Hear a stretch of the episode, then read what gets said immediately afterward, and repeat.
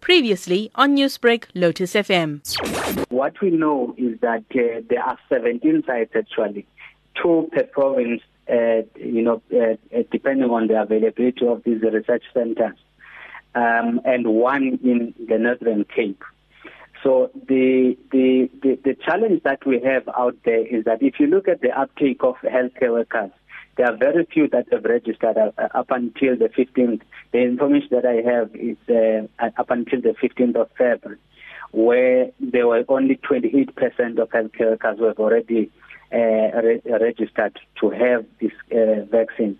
Um, and it talks to the messaging that comes out of the department. If you don't uh, uh come, you know, out uh, explaining, you know, the side effects and everything else that people are concerned about, obviously you are going to have people who are going to stand as observers and never participate in your programs. So that is what uh, is lacking, uh, I should say. Yeah, I think uh, a lot of people still carry that that sort of cloud. We've been trying to dispel it a lot here on Newsbreak Talk. Uh, but having said that, President Ramaphosa and Health Minister Dr. Zweli Mkhize uh, are expected to take the job. Um, what impact do you think this is going to have to to you know tangibly change that narrative now and, and, and show to South Africans that wait a second, if the leaders of the country are finding it safe enough to use, then maybe that should set an example for the rest of those who are likely to get the vaccine.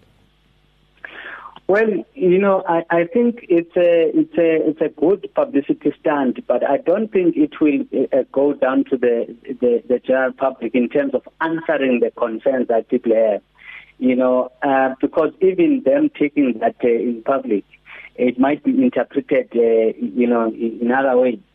So you you you, you still uh, uh, need to go and you know explain yourself uh, to the you know general public and also the healthcare workers. You know, to take uh, you know for a president to take a jab like that, it doesn't really uh, say anything much, you know, to, to the general public because they still have questions even if the president has taken a jab. Newsbreak, Lotus FM, powered by SABC News.